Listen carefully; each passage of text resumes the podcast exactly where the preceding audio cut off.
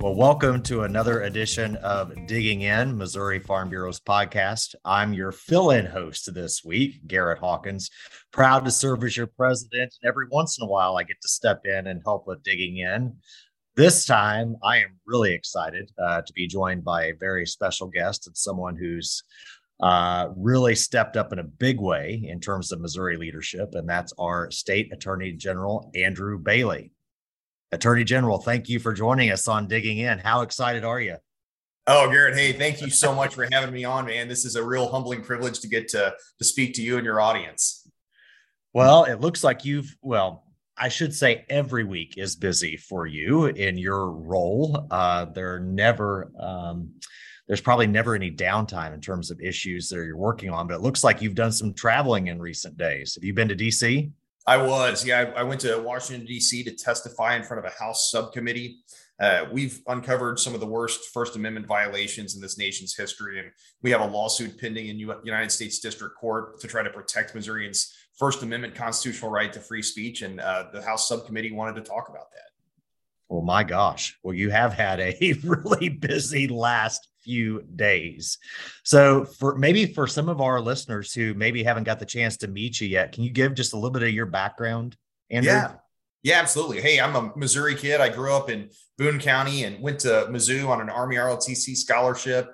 9 11 happened, and I put law school on hold to, to serve in the Army. Deployed to Iraq twice, was a platoon leader, uh, executive officer, and ultimately a company commander.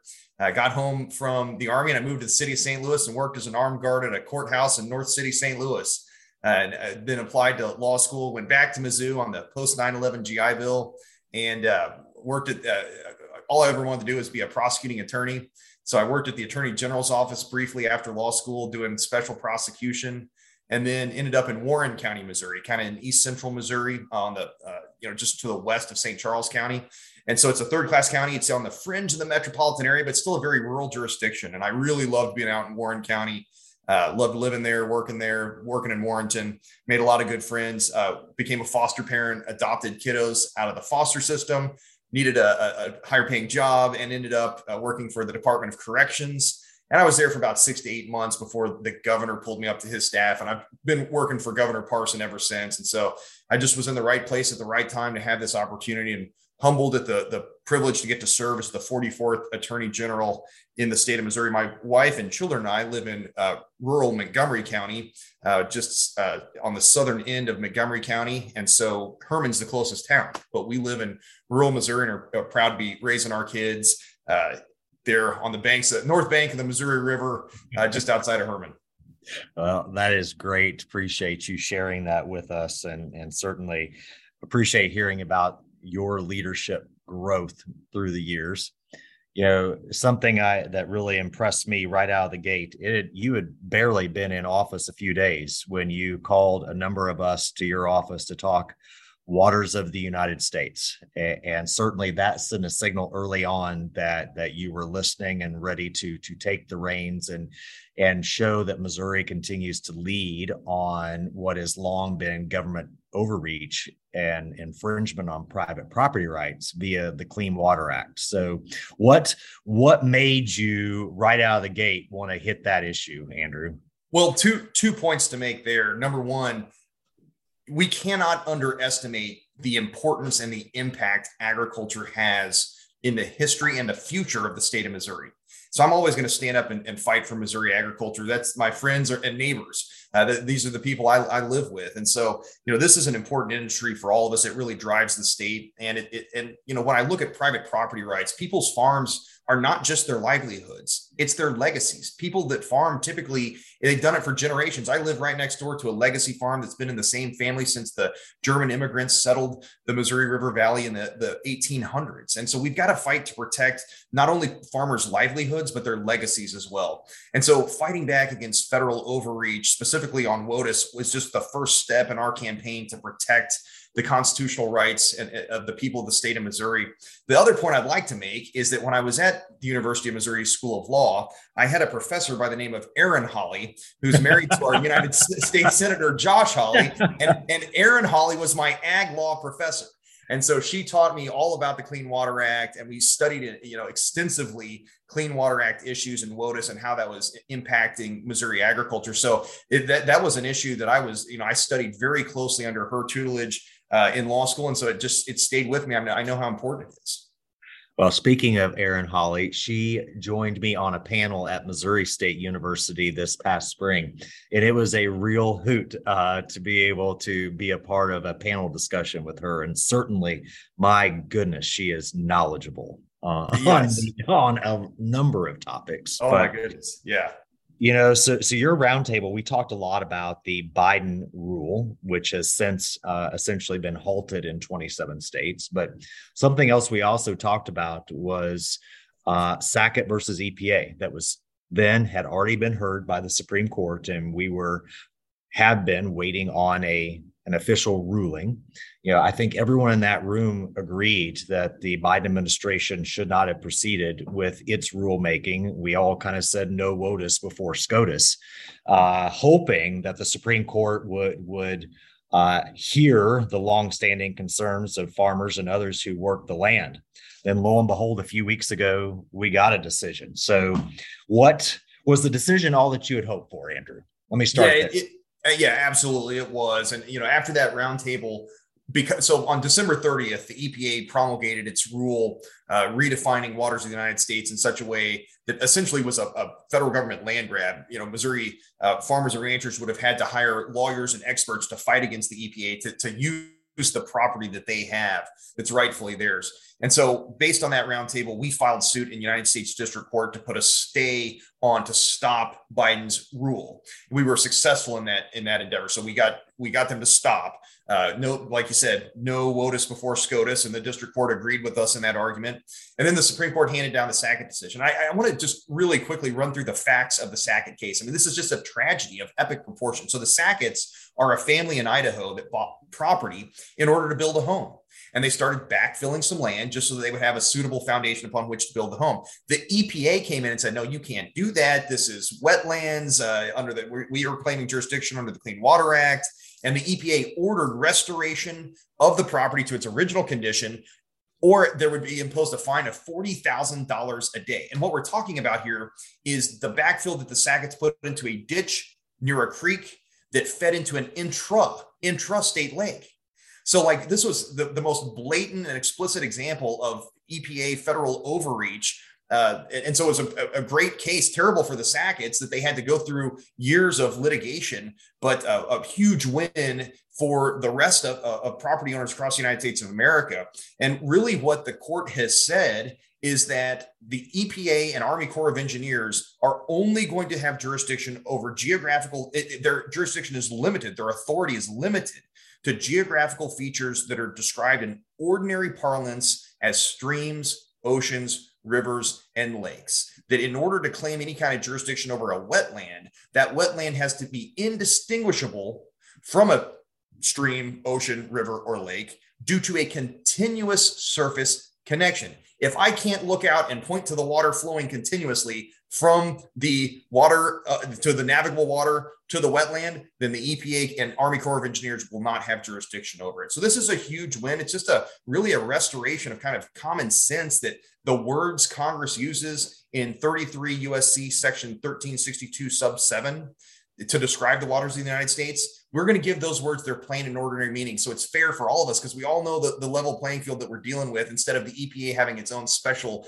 definitions that we have to learn on the fly yeah, you know, I'm glad you walked us through, you know, the Sackett case. I mean, literally, this dates back to 2004, and since then, Michael and Chantell Sackett have been battling their own government, like which is just crazy. But truly, the Sacketts could be any any Missouri, right? I mean, yeah. That, yeah. and they truly have represented all of us in pushing back against this overreach and you know when you describe the connectivity i mean it really underscores the problems that we've had since the 2006 Rapanos decision, the significant nexus test, right? Yeah. And the Supreme Court says now the significant nexus test is dead. I mean, that's what you that's what you described, which is huge, huge. That's right. Yeah, no, that's right. That that is huge. And really, I mean, look, this is going back to the 1980s. I mean, this the Waters of the United States, a study of the Waters of the United States issue is really a masterclass on the mushrooming exponential growth of the administrative state the United States of America. And you can point back to the, the mid 1980s. If you think back, 1984, the Supreme Court handed down the Chevron decision. And that's that is where we get this term Chevron deference. And what that means is the court got so tired of trying to adjudicate the disputes between administrative agencies and private citizens that the court kind of threw up its hands and say, look, we're just going to go with the agency's reasonable interpretation of its own authority. We're going to defer to the agency.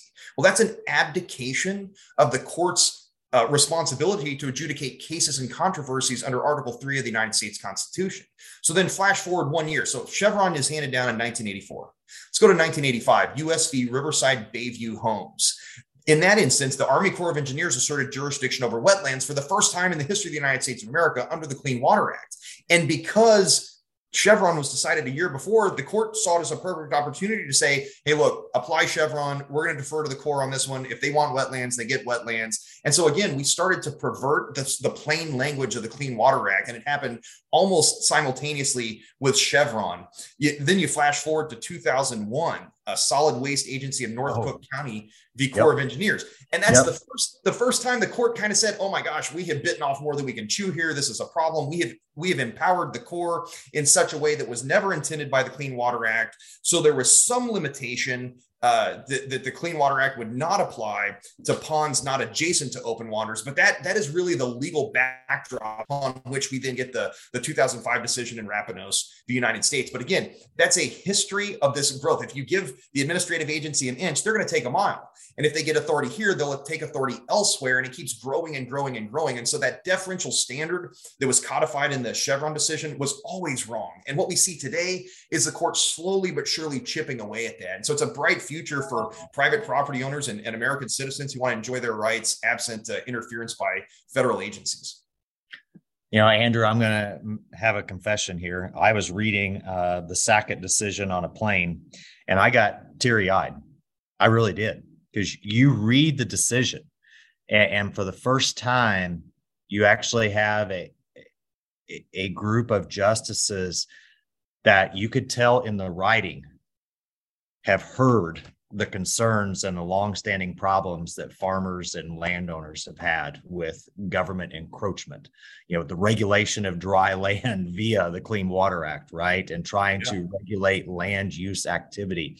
All the things that our members have been saying for years were covered in many instances in that ruling and i've encouraged our members go back and read it if you want to if you want to read the words firsthand and and and see that the justices have heard that they have heard you read it right? Yeah yeah.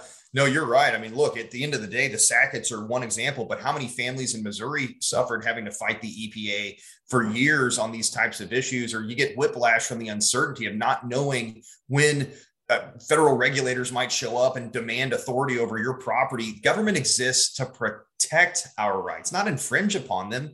And so, this vast expanse of the administrative state, especially in the areas of private property, it ran contrary to the, the values of our nation. And, and so, to have the court step up and reset the conversation and say, look, the, the law means what the law says, and we're not going beyond the plain text of the law, that's just more fair for everyone. It's a rule of law issue at the end of the day. You know, uh, I was not surprised to see those who are on the opposite side of this issue immediately uh, start saying that the Supreme Court essentially wants dirty water, right? And, and, again, you come back to the Clean Water Act is a prime example uh, of cooperative federalism. You read the text of the Clean Water Act, and clearly it's set up to be a state and federal partnership. The feds don't have all control.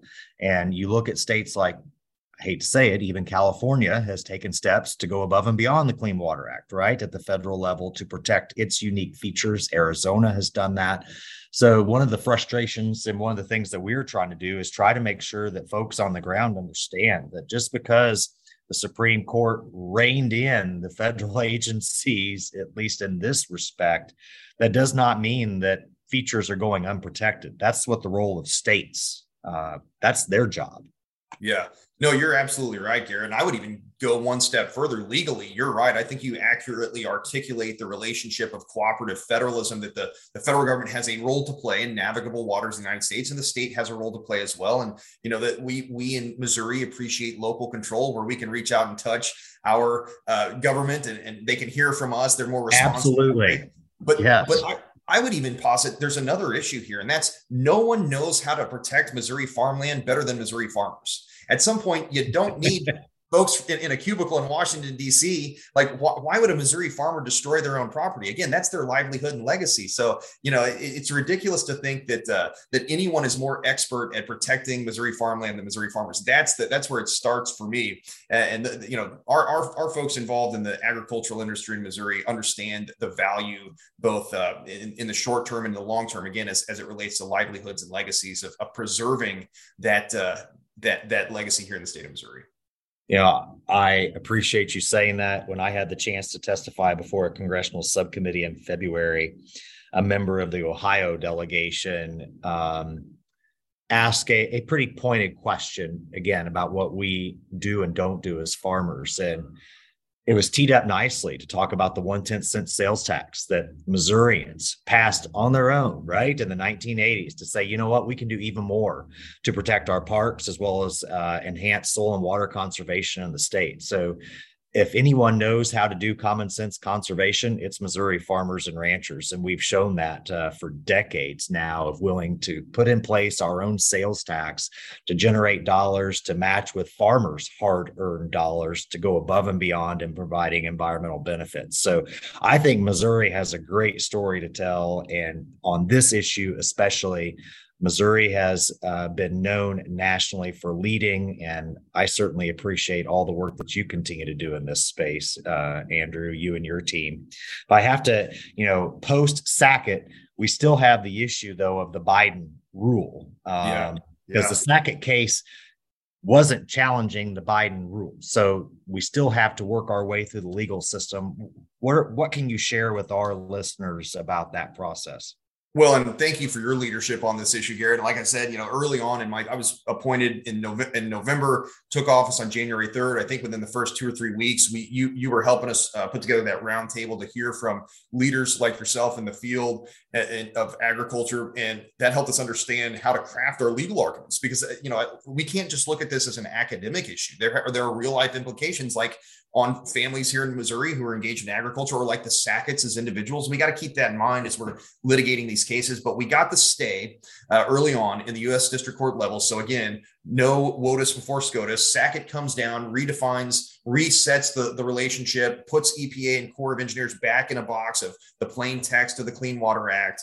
And now we got to go to court and say, Judge, this clearly the Biden WOTUS rule exceeds the jurisdiction of the EPA as defined in the Sackett decision. Sackett sets a baseline. If it goes beyond that baseline, it's illegal. And, and it's very easy to measure how far it, it, it vastly exceeds the baseline set by the court in, in Sackett. So we're confident in our ultimate victory. The law is, or excuse me, the rule is stayed right now. I mean, uh, Biden still has the opportunity to rescind the December 30th rule. And uh, just, I mean, at the end of the day, maybe we're better off without a rule. You know, maybe we're better off just looking at the statute and going with that. I mean, that's essentially what the court, you know, that's in, almost implicit in what the court is saying. That uh, it's it's it's almost like a reasonable person standard. Like we don't need more definition here. We can look and say if it's if it's a lake, stream, ocean, river, or if it's a wetland that has a continuous surface flow that you can see with the naked eye, then there's federal jurisdiction there. But if it's a- absent those things, there is no federal authority over that. And so we're hopeful the EPA will do the right thing and rescind its rule. And if it doesn't, we'll keep fighting in court to, to get rid of it. And that's what we all need to stay focused on is continuing to push, push, push uh, to make sure that that we get the outcome that we have long been waiting for. So, anything else you want to share with our listeners? Hey, at the end of the day, I promise you, we will be there to fight to protect uh, agriculture in the state of Missouri, to protect private property rights. And uh, as we see these issues come up, we, uh, you know, it, it, we, we live in a world now where the administrative state is a, a, a channel for uh, left wing impulses. And those impulses often run contrary to some of the values we have here in the state of Missouri. And so they run contrary to private property rights. They run contrary to uh, personal responsibility. And so as we see those issues pop up, uh, we will continue to use uh, the, the legal apparatus of the state of Missouri to fight back against that kind of federal overreach. And I'm proud to partner with organizations like Farm Bureau and just can't thank you enough, Garrett, for your leadership and partnership on waters of the United States and other issues that I know will uh, develop in the next 12, 18 months. Well, thank you, Mr. Attorney General. If I had a soundboard, I'd cue the patriotic music right now.